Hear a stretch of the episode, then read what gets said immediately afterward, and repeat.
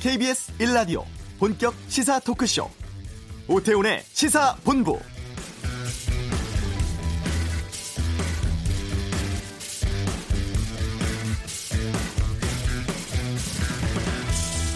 문재인 대통령 오늘 오전 국회 시정연설을 통해서 우리 경제가 엄중한 상황을 맞고 있다.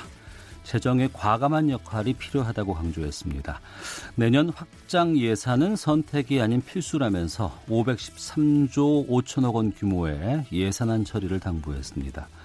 또한 국민의 요구 깊이 받들어서 공정을 위한 개혁을 강력히 추진하겠다. 국회도 국민의 뜻인 검찰 개혁을 위해 중요한 역할을 맡아달라며 법안 처리를 촉구하기도 했습니다. 이런 가운데 이낙연 총리는 오늘부터 2박 3일 일정으로 일본 방문했습니다. 아베 총리 비롯한 일본의 지도자들 만나서 한일 간 대화 촉진하겠다고 밝혔는데요. 강제징용 배상 판결, 일본의 수출 규제, 한국의 지소미아 종류 결정 등으로 한일 관계 1년 가까이 악화한 상황에서 이번 방일의 주요 목적 중의 하나로 한일 대화 촉진을 꼽았습니다. 다 살펴보겠습니다. 오태훈의 시사본부 잠시 후 이슈에서 이번 이낙연 총리의 방일 목적 등에 대해 전문가 연결해 알아보겠습니다. 정부가 발표한 미래체 3대 전략은 권용주의 차차차에 살펴보고 또 2부 현직 의원들의 다양한 의견을 들어보는 정치화투 오전에 있었던 대통령 국회 시정연설에 대한 여야 입장 듣겠습니다. 하재근의 문화살롱 아이돌 병사 특혜 논란 또 돌아온 터미네이터와 람보 이야기 다루겠습니다. KBS 라디오 오태훈의 시사본부 지금 시작합니다. 네, 이 시각 뉴스들 중요 뉴스들 정리해 드립니다. 방금 뉴스 KBS 보도본부 오늘 양영은 기자와 함께하겠습니다. 어서 오세요. 안녕하세요. 예. 오늘은 국회 그 문재인 대통령의 시정 연설 어, 주요 내용을 좀 살펴주시죠. 네, 어, 이제 문재인 대통령이 취임 후 네 번째 있는 그런 국회 시정 연설이었는데요. 네. 핵심 네. 단어를 꼽아본다면 공정이라고 음. 할 수가 있겠습니다. 문 대통령은 조국 전 법무부 장관 논란과 관련해서 국민의 다양한 목소리를 엄중한 마음으로 들었다. 대통령으로서 무거운 책임감을 갖겠다 이렇게 언급도 했고요. 또 국민의 요구는 합법적인 불공정과 특권까지 바꿔내자는 것이자 사회 지도층일수록 더 높은 공정성을 발휘하라는 것이라고 강조하기도 했습니다. 네. 그러면서 이제 강 강력한 개혁을 추진하겠다 이렇게 밝혔는데요. 특히 교육 문제와 관련한 공정을 강조했습니다. 어. 어, 국민들께서 가장 가슴 아파하는 건 교육에서의 불공정이라면서 고교 서열화 해소 그리고 정시 비중 상향을 포함한 입시제도 개편안도 마련하겠다고 했습니다. 검찰 개혁과 관련한 언급도 있었는데요. 네. 문 대통령은 국민의 뜻이 하나로 수렴하는 부분은 검찰 개혁이 시급하다는 점이라고 강조하면서 검찰 개혁 관련 법안을 조속히 처리해 해달라라고 당부했습니다. 특히 공수처는 어, 대통령의 친인척을 포함한 권력형 비리에 대한 특별 사정기구로서도 의미가 매우 크다면서 필요성을 강조했고요. 예. 그리고 말씀하셨던 대로 이제 내년도 예산안 처리를 당부했는데 513조 5천억 원 규모의 내년도 예산안에 대해서 우리 경제가 엄중한 상황을 맞고 있는 만큼 재정에 과감한 역할이 필요하다라고 강조하면서 확산 예산은 선택이 아니라 필수라고 이야기를 했습니다. 네. 그런가 하면 일본에서는 잠시 뒤 1시부터 그 일왕 즉위식 열린다고 하는데 네. 이낙연 총리가 오전에 일본 도착했죠? 네, 오늘 아침 8시쯤 도쿄에 도착을 했습니다. 이 총리는 네. 이제 2박 3일 동안 일본을 방문하게 되는데요. 주요 일정은 당연히 나루이토 일왕의 즉위식 그리고 궁중 연회 등입니다. 일왕 즉위식은 잠시 후 오후 1시부터 도쿄 왕궁에서 진행이 되는데요. 총리가 이제 우리 정부의 대표로서 참석을 하는 겁니다. 출국 직전에 환송을 나온 나가민의 주한 일본 대사하고도 20분 정도 환담을 나눴는데 네. 이 자리에서 이 총리는 한 번의 방 방문으로 모든 게 해결되길 기대하진 않지만 한 발짝 나아가는 계기가 될 것이라고 말했습니다. 또 양국 관계가 여러 어려움이 있지만 두 나라가 지혜를 가지고 잘 관리해 나가길 바란다고도 덧붙였는데요. 이에 대해서 나가민의 대사는 감사하다고 말하고 일본에서 여러 인사들과 만나서 좋은 성과를 가도, 거둬오길 바란다 이렇게 밝혔습니다. 한편 이제 이 총리 일정 가운데서는 도쿄 시노쿠보역에 설치된 고 이수연 씨의 추모비에 헌화하는 그런 일정이 들어 있는데요. 네. 이고 이수연 씨의 추모비는 한일 우정과 협력의 상징으로 알려져 있습니다. 고 이수연 씨는 지난 2001년 일본에서 유학을 하다가 전철 선로에 떨어진 일본인을 구하려다가 숨졌는데 한일 우호 협력의 상징이라고 할 수 있는 이 씨의 희생을 환기하면서 한일 간의 대화 분위기 조성을 위해서 힘쓸 것 같습니다. 음, 잠시 뒤에 이슈에서 좀 이 내용 자세하게 좀 짚어보겠고요. 네. 자, 국내 소식 좀 짚어보겠습니다. 어제 9시 뉴스에서도 보도가 됐다고 하는데 네네. 네. 제주도에서 안락사된 유기견의 사체를 사료로 쓴 사건이 있었고 네. 이 파장이 갈수록 커지고 있네요. 네, 이게 뭐 사실 아직 잘 모르고 계신 분들도 계실 텐데요. 예, 예. 제주도에서 도가 직접 운영하는 동물 보호센터에서 안락사한 유기견 사체로 동물 사료를 만든 겁니다. 아이고. 올 들어서만 이제 무려 13톤이 넘는 유기견 사체가 재활용 처리됐다라고 하고요. 13톤이요? 네. 어. 어, 제주도 동물보호센터에 있던 유기견 사체 3,800여 구를 컨테이너에 담아서 150도 열 처리와 고압 기계를 이용해서 가루로 만들어서 이걸 이제 렌더링이라고 하는데 이 과정을 거쳐서 사료나 비료로 재활용을 했다고 합니다. 네. 어, 제주도 동물보호센터에서 임시 보호 중에 자연사하거나 또 안락사된 유기견들의 사체를 비료와 사료 원료 생산 공장으로 보낸 건데요. 어, 올 들어 이제 쓰레기 매립장이 포화 상태가 되면서 그랬다라고 합니다. 하지만 현행법상 동물의 사체를 사료로 쓰는 건 엄연한 불법인데요. 제주도는 그동안 사료로 쓰이는 줄 몰랐다라고 계속해서 얘기를 하다가 이제 뒤늦게 불법 사실을 인정을 했습니다. 네. 문제의 원료로 만든 사료는 다른 지역에서 닭사료 등으로 닭 사료 등의 원료로 쓰인 걸로 이제 확인이 됐고요. 결국 제주도는 국정감사를 앞두고 이달 들어서야 의료 폐기물로 처리한다라고 방침을 바꿨는데 이 때문에 지금 현재 책임자의 강력 처벌을 요구하는 청와대 국민청원 또 제주도의 이제 동물 보호 단체들의 항의 성명 등이 쇄도하고 있는 그런 상황입니다. 네. 자, 어렵게 복원된 그 북미 실무 협상 지난번에 그 스웨덴 스톡홀름에서 있었습니다. 하지만 네. 또 결렬됐는데요. 그 이후에 트럼프 대통령이 이번에 북한과 관련한 언급을 했다고 합니다. 네, 처음이에요. 사실 예. 이제 그 이후에 처음인데 북한이 실무 협상이 있은 뒤에 결렬이라는 거친 표현을 써서 전망을 어둡게 했었거든요. 음. 근데 이제 트럼프 대통령이 이런 언급을 함으로써 물밑 접촉이 있었는지 궁금해지는 상황이 된 거예요. 뭐라고 했어요? 네, 이번에도 역시 돌발적으로 발언을 했는데요. 어. 백악관 강요 회의 도중에 예. 트럼프 대통령이 자신이 아닌 다른 사람이 대통령이었으면 북한과 큰 전쟁이 휘말렸을 거다. 자신은 김 위원장을 좋아하고 그도 나를 좋아한다. 우리는 잘 지내고 서로 존경하는 사이다. 이렇게 표현을 했는데요. 음. 여기까지는 뭐 그동안 언급이 있었던 부분이라고도 할 수 있고요. 네. 그러면서 이제 이렇게 얘기를 했어요. 북한에 대한 몇 가지 흥미로운 정보들이 있고 많은 일들이 진행 중이라고 했는데 이제 구체적으로 뭔지까지는 언급을 안 했. 있지만 어떤 시점에 북미 관계가 재정립될 것임을 또 시사하면서도 또 앞으로 어떻게 될지 어떻게 알겠냐 이렇게 협상 결과에 달려 있다 뭐 이렇게도 또 이야기를 분명하게 했어요. 어. 그런데 이제 말씀하신 것처럼 전화 통화를 하고 있다 이제 이런 얘기가 나왔는데요. 이건 말 그대로 한 라인이 있다라는 거거든요. 김정은 위원장과 전화 통화가 네. 가능하다. 그러니까 지난 11일에 사실 트럼프 대통령이 김 위원장과 통화를 하고 있다는 뉘앙스의 언급을 한번 한 적이 있긴 했어요. 아, 근데 아, 그때는 좀 불확실했는데 어. 오늘 이제 확실하게 밝힌 거죠. 오바마 대통령이 11번의 통화 시도를 했는데 한 번도 통화를 못 했지만 예. 자신의 전화는 김 위원장이 받는다 이렇게 명확하게 밝혔습니다. 어. 어, 여전히 일부에서는 북미 정상 간의 전화 통화를 트럼프 대통령의 특유의 과장 화법이다 뭐 이렇게 음. 얘기를 하기도 합니다만 네. 만약에 트럼프 대통령의 말대로 정말 북미 정상 간에 한 라인이 있다고 하면 실무 협상 교착 국면에도 불구하고 앞으로 북미 협상에서 나쁘지 않은 신호로 받아들일 수 있겠다라는 게 전문 가들의 의견입니다. 네. 어디까지 믿어야 될지 참 고민이 되는 상황인데 네. 저희 이번 주 한반도는 코너에서 좀 이 내용 이후에 좀 짚어보도록 하겠습니다. 자 방금 뉴스 이 뉴스까지 다루겠습니다. KBS 보도본부 오늘 양영은 기자와 함께했습니다. 고맙습니다. 자 이어서 이 시각 교통 상황 살펴보겠습니다. 교통정보센터의 김민희 리포터입니다. 네, 점심시간에 접어들면서 도로 정체는 주춤해졌습니다. 다만 사고가 잇따르면서 사고 구간을 중심으로는 여전히 더딘 흐름 길게 이어지고 있는데요. 서해안고속도로 목포 쪽으로 화성휴게소 부근에는 고장난 차가 서 있습니다. 3차로와 갓길이 막혀 있는 만큼 비봉 일대 5km 구간에서 속도 많이 떨어져 있습니다. 이후로는 서평택 일대로 작업 여파받아 더디게 지납니다. 영동고속도로 강릉 쪽으로는 여전히 서창분기점에서 월곡분기점 사이와 또 동, 동군포에서 부곡 사이로 정체고요. 이후 강원권 원주에서 새말 사이로는 작업을 하고 있어서 차량들 속도 줄여 지납니다. 통영 대전 고속도로 대전 쪽으로 덕유산 부근 3차로에서는 고장난 차를 처리하고 있습니다. 서울 시내 강변북로 구리 쪽으로 동호대교 부근 4차로에서는 사고가 났고요. 올림픽대로 공항 쪽으로 가양대교 부근 사고는 처리 작업이 마무리됐지만 부근으로 정체 남아 있습니다. KBS 교통정보센터였습니다.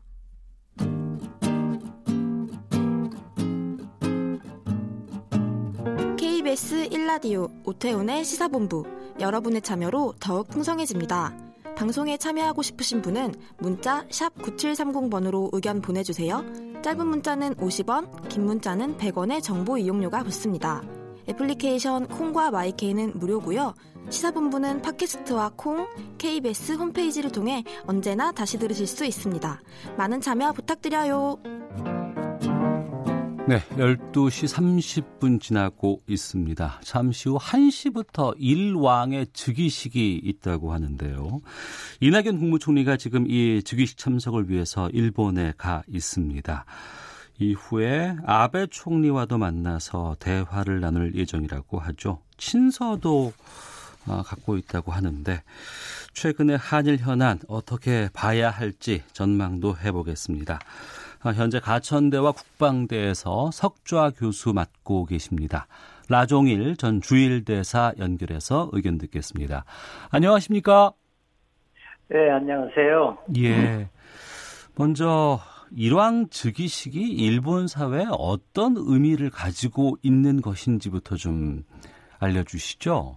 예, 그 우선 아, 알게, 아시겠지만은 네. 그 연호가 바뀌죠. 예. 아직까지 그, 그, 저 습관을 보수하고 있는 건 아마 일본 하나일 겁니다. 예. 옛날에는 이제 우리나라는 그 명나라 연, 황제 연호를 쓰기도 하고 그랬고, 예. 황제가 바뀌면은 그, 저게 바뀌었죠. 네. 연호를. 그런데 일본은 아직도 그걸 고수하고 있죠. 그 새로운 헤이세이에서 레이와 이렇게 바꾸고, 어, 어, 그 일본은 독특한 게 한 번도 그 역성혁명이 없었어요. 네. 왕조가 바뀌는 일이 없이 자기네들 표현으로 만세 이게 그, 그 계속해서 같은 왕조가 아, 지속이 돼 왔죠. 그래서 일본 사람들의 그 국민적인 정체성 이, 이 같은 것이 황신하고 굉장히 직접 연결이 돼 있어요. 예. 예, 그, 그, 어, 그렇게 무리하게 음. 아, 무슨 뭐 무리하게 그 황실을 존경해야 한다든지 뭐 이런 그 그런 그 정치 어 그 교육 같은 게 전혀 없는데도 네. 어 황실에 대한 그 존경심하고 애착 같은 게 상당히 크죠. 음. 예. 이번에 이낙연 국무총리가 일왕 즉위식에 참석을 합니다. 이 부분에 대해서는 어떤 생각 갖고 계시는지요? 아 뭐 그 좋은 기회고 네. 어 좋은 일이 있기를 희망합니다만은 어 솔직히 말하면 뭐 큰 기대는 하지 않습니다. 아, 큰 기대까지 갈 상황은 아닌 것 같다. 그렇, 그렇습니다. 왜, 왜 그러냐 하면 아시다시피 그 우리나라 총리는 법으로 정해진 권한도 제대로 행사를 못 합니다. 예. 네, 그 대통령이 다 하시고 어. 그 국무위원을 그 제청을 하는 이 권한까지도 현실적으로는 그 행사를 안 해요. 예. 그래서 어 외국에서도 어. 그 만나는 사람 이 같은 총리지만 네. 아, 아베하고는 상당히 다르죠. 격이 격이 음. 다르고 어 그 권한이 다르고 하는 그런 식이고 네. 아, 만약 이번에 돌파구가 생길 가능성이 있었다면 네. 어, 그 우리 대통령께서 직접 방문을 하셨겠죠. 음. 근데 그게 아니고 제가 희망하는 거는 네. 뭐 10분 강의니 10분 면담이니까 네. 그렇게 뭐, 어, 큰 이야기가 오갈 수는 없으리라고 생각하지만 친서 전달을 하고 거기서 무슨 실말이라도 생기지 않을까 하는, 음. 어, 그런, 어, 그 희망입니다. 네. 예. 매우 경색된 한일 관계 속에서 예. 그래도 이낙연 총리가 지일파로 통한다고 해서 좀 많은 분들께서 좀 기대를 갖고 있기도 한데요. 예, 예, 예. 그 문재인 대통령의 친서 가지고 이번에 일본을 방문한 것으로 보도가 되고 있습니다. 예, 예. 그렇다고 한다 그러면은 그 문재인 대통령의 친서에는 어떤 내용이 포함되어 있을 것으로 전망하십니까?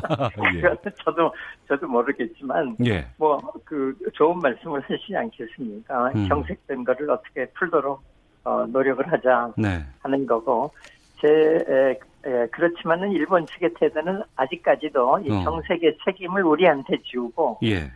결자 해지를 우리한테 요구하는 그런 자세가 아닌가 하고 생각합니다. 일본 쪽에서. 대답을 갖고 와라. 예. 예, 대답을 갖고 와라. 어. 이렇게, 예, 그, 어, 그런 태도가 이번에 어떻게 바뀔 수 있을지. 예. 근데 그렇게 저는 그렇게 크게 낙관은 못 합니다. 어. 지난해 10월 우리 대법원의 강제징용 배상 판결이 있었습니다. 예, 예. 그리고 이제 올 7월에 일본의 수출 규제 조치가 발표가 됐고 또 우리는 그렇죠. 지소미아 종료 결정 등으로 지금 거의 1년 가까이 지금 한일 관계가 악화된 상황인데 그렇습니다. 그러면 이걸 풀기 위해서 여러 가지 뭐 조치들이나 검토들은 해봐야 될 것 같습니다. 그렇죠. 예. 그 라종일 대사께서 지소미아 종료 결정 전에 이 문제를 예, 좀 예. 협상 지렛대로 사용하는 것은 적절하지 않다라고 평가하신 것을 제가 봤는데요. 예, 예. 여기에 대해서 예. 좀 말씀해 주시죠. 그 지소미아를 우리가 어, 그만두는 경우에 네.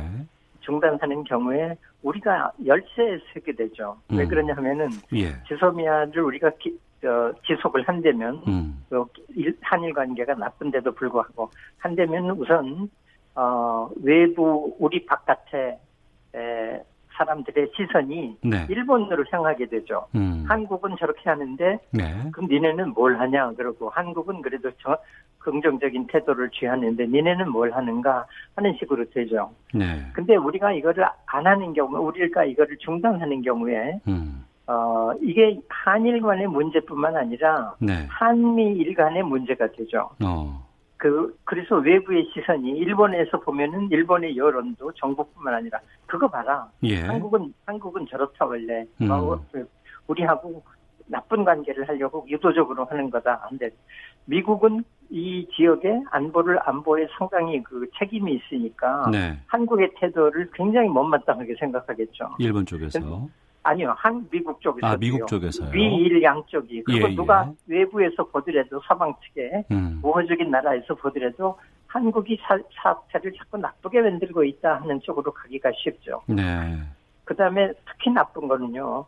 솔직히 말하면 이 지역의 한중일 중에서 음. 군사적인 안보 위협이 제일 많이 노출이 된 건 우리입니다. 예. 지소미아 정보 협력이 돼야 그나마 우리가 아, 안보에 어느 정도 이점이 있을 수 있는데 이걸 우리가 스스로 걷어차 버리는 것이 누가 봐도 음. 어, 그 현명한 처사로 안 보이죠. 네.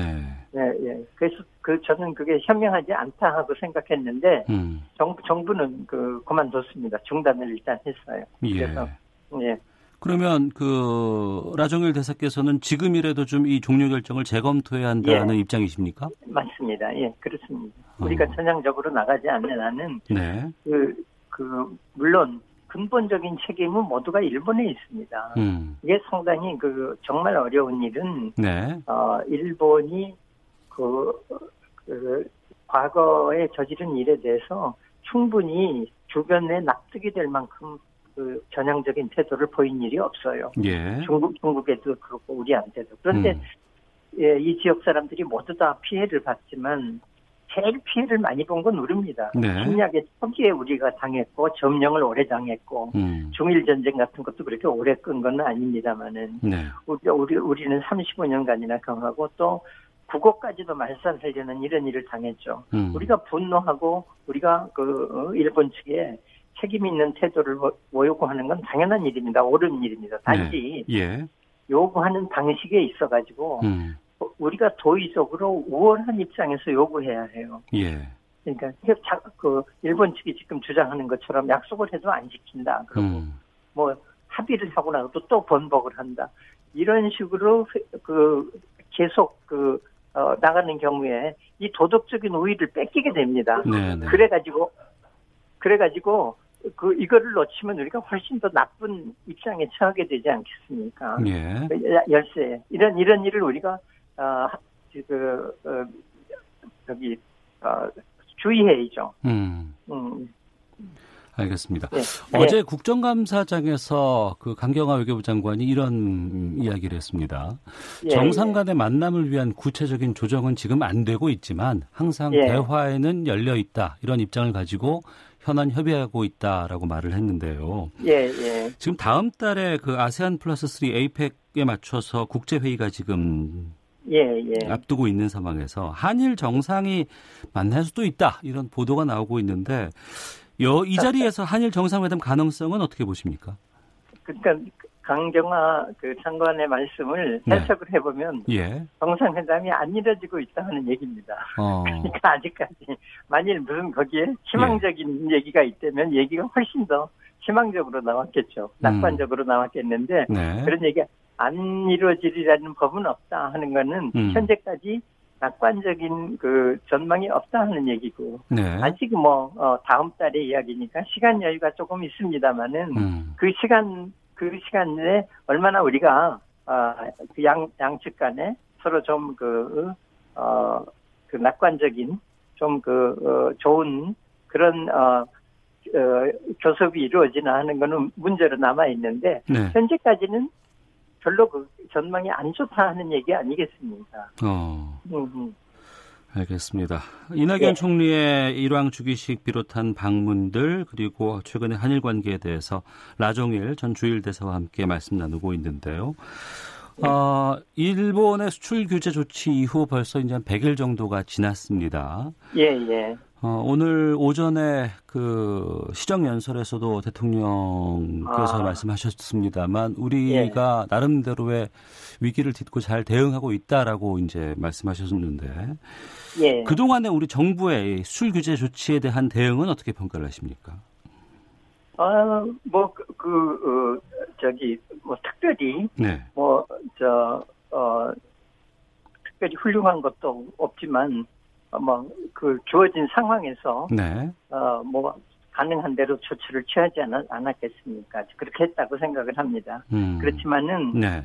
그 전반적으로 우리 정부의 외교 정책에 네. 좋은 평가를 주기는 참 어렵습니다. 어. 예, 이렇게 그 어 그러니까 어 이게 막히니까 이제 우리가 스스로 개발해야 한다. 뭐 이런 식으로 나오고 하는 그거는 사실은 어 그 현재 예. 그 기술 관계 이런 기술 문제 이런 데서 음. 국제적인 분업 같은 걸 생각해 보면 네. 그거 불가능한 겁니다. 왜 그러냐면 어 우리가 뭐 필요한 부품, 소재 이런 걸 우리가 전부 개발한다는 건 불가능해요. 네. 시간이 너무 오래 걸릴 뿐만 아니라 음. 또 우리가 한번 그, 그, 해보려고 했죠. 불화수소 같은 것을. 네네. 했는데 그거를 막 맹렬하게 반대한 게 진보 진영 측이었죠. 어. 그뭐 맹렬하게 못하게 했는데 네. 그거를 그, 어, 그 저기 우리가 다 할 수는 없어요. 결국은 국제적인 분업에 의존해야 하, 는데 예. 아그 어, 그런 그 상황 같은 거를 그 충분히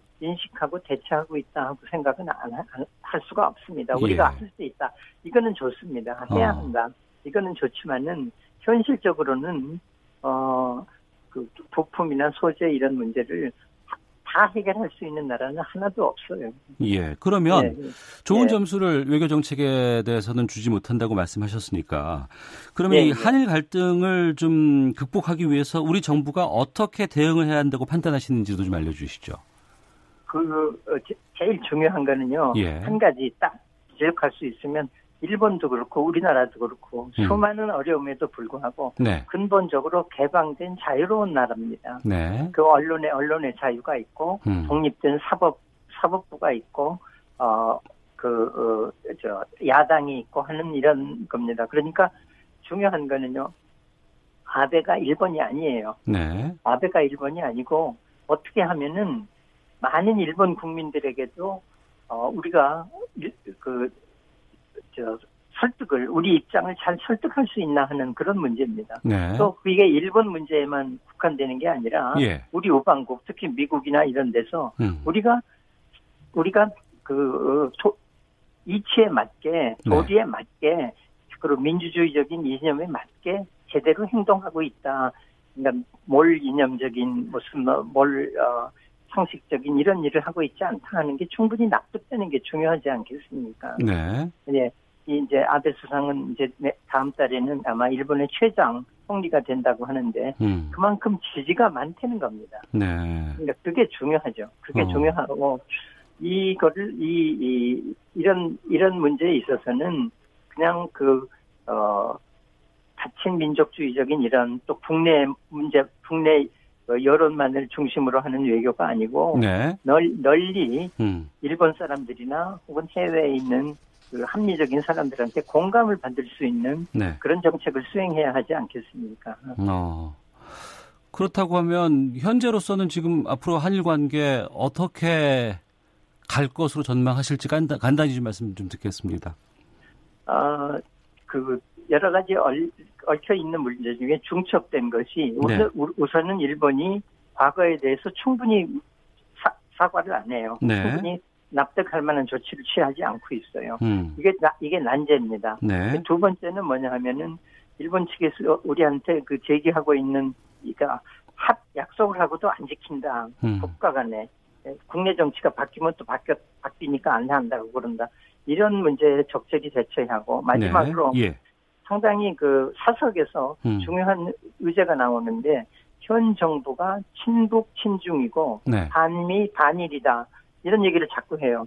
이러면 이제 우리가 만일 이런 일이 그 어, 설득력을 갖게 된다면 음. 우방국들에서뿐만 아니라 국내 정치에서도 우리가 외교가 밀리게 되죠. 네. 국내 정치가 분열이 될 테니까 이 세 가지 문제에 대해서 대처를 잘해야 한다고 생각합니다. 어, 그 사석이라고 말씀하신 거는 어떤 자리를 말씀하시는 건지? 아, 그 외교 안보 이런 사람들 그 아는 사람들한테 아는 예. 사람들이 그 만나면은 어. 니, 니네 현 정부는 친북 친중 아닌가 반미 반일 아닌가 이런 얘기를 해요. 음. 아니다 그러죠. 말이 안 될 소리다. 어떻게 그, 어, 어떻게 우리가 자유민주주의 인권이 있고 야당이 있고 하는 그런 나라인데 알겠습니다. 어, 무슨 무슨 예 그런 얘기 말이 안 된다고 반박을 하는데 예, 이게 예. 널리 인식이 되도록 하는 조치가 중요하죠. 음 알겠습니다. 예. 자 오늘 예. 말씀 여기까지 듣겠습니다. 고맙습니다.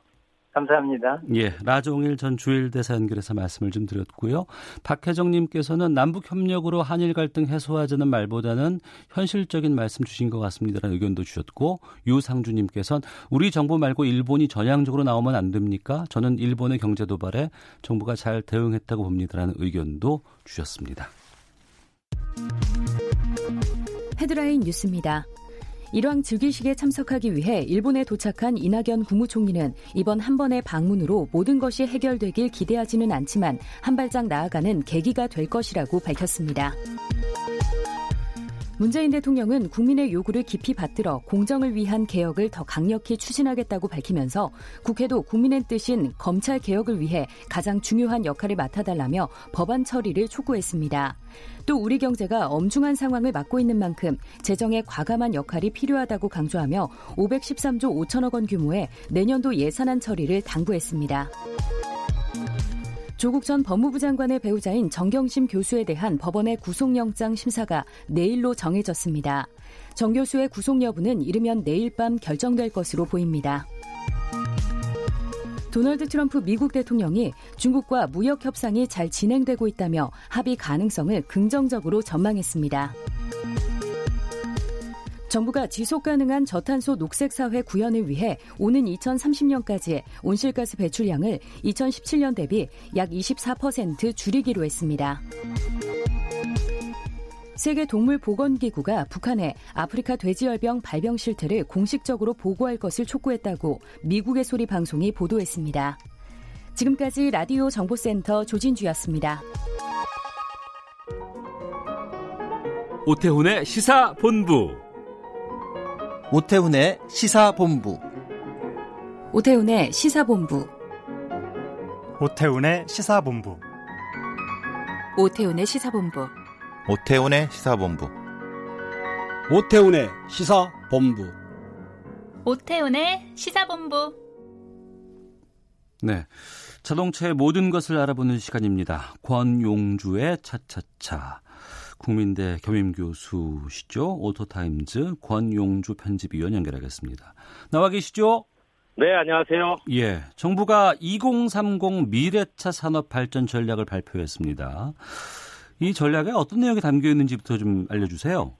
뭐 조금 전에 이미 정부가 녹색 성장 이산화탄소 배출을 줄이겠다라고 발표한 것과 연동이 되는 건데 네.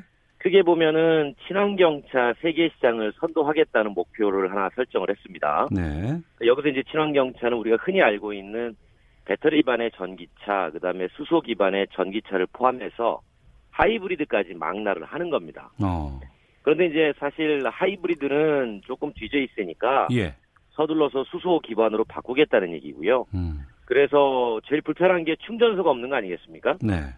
그러니까 수소 충전소를 660기를 만들고 전기 충전기는 15,000기를 추가로 구축한다는 겁니다. 이렇게 하면 2030년에 현재 전기차가 판매되는 비중이 한 2.6% 정도 되는데 전체 판매 연간에서 네. 33%까지 끌어올린다. 어. 근데 그러면 제품이 좀 많아져야 소비자가 관심 갖지 않겠어요? 예, 예. 그런데 지금 승용차 중심의 전기차를 SUV, 트럭, 버스, 소형 트럭, 초소형 이쪽으로 확대하겠다는 겁니다. 네. 그러면 이제 충전에 대한 시간도 어, 지금보다 3배 정도 빨리 앞당기고 한 번 충전해서 가는 거리도 지금은 뭐 200km, 300km 가는데 음. 이거를 600km까지 늘리겠다. 가격도 최소한 한 4천만 원대에 어, 맞출 수 있도록 기술 개발을 촉진하겠다 이런 전략입니다. 네. 보조금은 계속 유지하겠다고 발표를 했는데 이건 어떤 의미가 있는 거예요? 보조금 없이는 친환경 차 안 삽니다. 네. 그래서 당분간 어느 정도 규모에 도달할 때까지는 보조금을 유지해야 될 텐데 음. 그러니까 여기서 주목할 점은 승용은 빠져 있다는 겁니다. 아. 그러니까 이 말은 뭐냐면 우리가 지금 친환경 차로 돈 주면서 바꾸도록 구매를 유도하는 게 배출가스 저감 아니겠어요? 그렇습니다. 그런데 승용차보다는 일반적으로 대중교통 체계에서의 공공 영역에서의 배출가스 저감량이 훨씬 많다는 겁니다. 운행도 많으니까요. 횟수도 길고. 그렇죠. 예. 당연하죠. 그러다 보니까 이제 버스, 택시, 트럭, 어, 자율주행차 이런 순으로 보조금을 주겠다는 거고요. 어. 그렇게 되면 승용이 늘어나는 것보다는 택시나 버스, 트럭 등이 배터리 전기나 수소 전기차로 많이 늘어날 겁니다. 음. 그렇게 했을 때 배출가스 저감 효과는 훨씬 더 크게 나오는 겁니다. 비용 대비. 그리고 이제 그러자면 또 수소의 연료비가 낮아져야 될 텐데 지금 8천 원 정도 수준이거든요. 1리터에 네. 1kg에. 그러니까 이것도 한 4천 원 정도 50% 수준으로 낮춰준다는 거고 대신에 이제 친환경차에 지금도 어, 적용하고 있는 개별 소비세나 취득세를 일부 감면해주는 혜택은 2021년까지 이루어질 텐데 이거는 아무래도 승용 부문에 해당이 되니까 음. 어, 연장을 좀 검토해주겠다 이런 내용을 발표를 했습니다. 그러니까 보, 승용에 대해서는 보조금 지급보다는 이제 세금 감면 쪽으로 이제 유도를 그렇죠. 하는 거고요. 왜냐하면 승용차 10대를 운행하는 것과 예. 어, 1톤 트럭 한 대를 운행하는 거에 배출가스 저감 효과를 보면 음. 동일합니다. 네. 그리고 그 자율주행차 관련돼서 얘기도 나왔는데 이건 어떻게 해본다는 거예요? 2027년에 그러면 지금부터 한 8년 정도 뒤에 자율주행차가 도로를 마음껏 주행할 수 있도록 하겠다. 이게 가능한가요? 이게 가능하다 가능하지 않다를 얘기하기 전에 예. 이게 기술적으로 가능하려면 그 전에 제도가 바뀌어야 됩니다. 제도가 바뀌어야 된다. 그 중에서 핵심이 뭐냐면 사고 나면 누가 책임질 거냐. 음. 근데 기술적으로도 2027년이면 이제 8년 정도가 남았는데 네. 도로 인프라도 바뀌어야 됩니다. 예, 예. 그러면 통신도 깔려야 되고 정밀지도 들어가야 되고 교통도 관제가 돼야 되고 도로도 바뀌어야 되고 이걸 앞당겨 하겠다는 거고요. 음. 어, 어떻게 해서든지 정부는 기업에게 자금 지원을 해서 개발을 촉진시키겠다는 어, 장밋빛 청사진은 제시를 했습니다. 그런데 제가 조금 전에 말씀드린 것처럼 어, 사고 때 책임을 누가 질 것인지가 먼저 명확하게 구분이 돼야 되고 네. 그다음에 이제 자동차 센서가 물체를 인식할 거 아니겠습니까? 어. 그러면 뭐 어디 갔더니 신호등이 조금 모양이 다르고 뭐 어디 갔더니 뭐 내용물이 조금 다르고 그러면 정확하게 인식을 못 합니다. 그렇겠죠. 규격화되고 네, 일어나야 되겠죠. 그렇죠. 그래서 그런 부분도 손봐야 되고 어. 그다음에 이제 사고 났을 때 보험에 대해서 이건 뭐 사고 책임하고 연동이 돼 있으니까 네. 어, 누가 보상을 해줄 거냐도 함께 손봐야 된다는 겁니다. 음. 자율주행차 말고 그 날아다니는 자동차 같은 거, 뭐 미래차 이런 것도 준비한다는 얘기도 들리더군요. 어, 2025년이면 예. 어, 정부의 계획대로라면 어. 오태훈 아나운서는 출근할 때 플라잉카를 타시면 됩니다. 아 그래요? 네. 음, 겁나는데. 네. 근데 어쨌든 2017년에 상용화를 하겠다는 건데 네. 그러자면 또 이것도 마찬가지죠. 음. 그 하늘의 그 항공 경로, 네. 하늘의 길은 어떻게 정할 것이며, 음. 뭐 어떻게 주차할 것이며, 이게 실제로 사고가 나면 어떻게 보상할 것이며, 네. 이런 것들이 다 이루어져야 될 텐데 중요한 거는 방향은 전 세계가 그쪽으로 가니까 음. 우리도 방향은 같이 맞춰서 가겠다는 겁니다. 다만 상용화 시점이 조금 빠르고 느릴 개연성은 남아 있으나 네. 어쨌든 방향을 설정했으면 속도는 최대한 촉진시키는 것이 미래차 발전을 위해서 도움이 된다. 음. 라고 판단을 한 겁니다. 네. 지금 시점에서 이 미래차 이런 얘기가 왜 나왔는지가 좀 궁금하거든요. 전 세계 자동차 회사들이 다 미래차를 할때 네. 일단 기본적으로 동력은 전기로 바꾸는 추세고요. 네. 그 다음에 어떻게 하면 운전자의 운전 역할을 줄일까를 고민을 해서 음. 그렇게 해서 운전자가 사라지면 그 차를 공유 서비스로 이용을 한다는 겁니다. 네. 그러니까 자동차 회사들이 더 이상 자동차를 만들어서 수익을 내는 게 아니고 음. 이동을 시켜줌으로써 수익을 낸다는 거예요. 네. 그러니까 이동을 시켜준다는 건 지금의 대중교통하고 똑같은 서비스를 말하는 거고 음. 그 대중교통의 운전자가 사라지는 그 시대를 대비해서 어, 서둘러서 어, 국가의 산업 체질을 전환시킨다는 측면이 상당히 돋보인다는 거죠. 네. 난관은 없을까요? 난관이 왜 없겠습니까? 어, 아직 아무도 가보지 못한 길이기 때문에 음. 난관이 꽤 많이 있고 기본적으로 우리가 기술력이 좀 부족하고요. 예. 좀 전에 말씀드린 것처럼 법적인 제도가 아직 미비하고 음. 세 번째는 기술이 완성됐다 하더라도 네. 이게 완벽하게 안전이 검증되려면 시험 기간이 필요합니다. 그렇겠죠. 네, 그런 부분에 대해서는 아직 준비가 잘 안 돼 있는 상황이어서 음. 이번에 미래차 전략 발표를 전반적으로 검토를 해보면 알겠습니다. 모든 제도를 만들어 가겠다는 겁니다. 네, 여기까지 말씀 듣겠습니다. 고맙습니다. 감사합니다. 예, 오토타임즈 권용주 편집위원과 함께했습니다.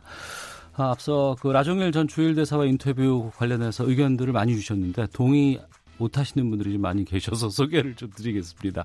지소미아 종료는 미국을 압박하기 위함 아닌가요? 지소미아 재검토할 필요 없다고 생각합니다. 커피타임님, 0047님, 왜 일본에게 머리 숙입니까? 불매운동하면서 계속 강하게 나가야 합니다. 라는 의견도 보내주셨습니다.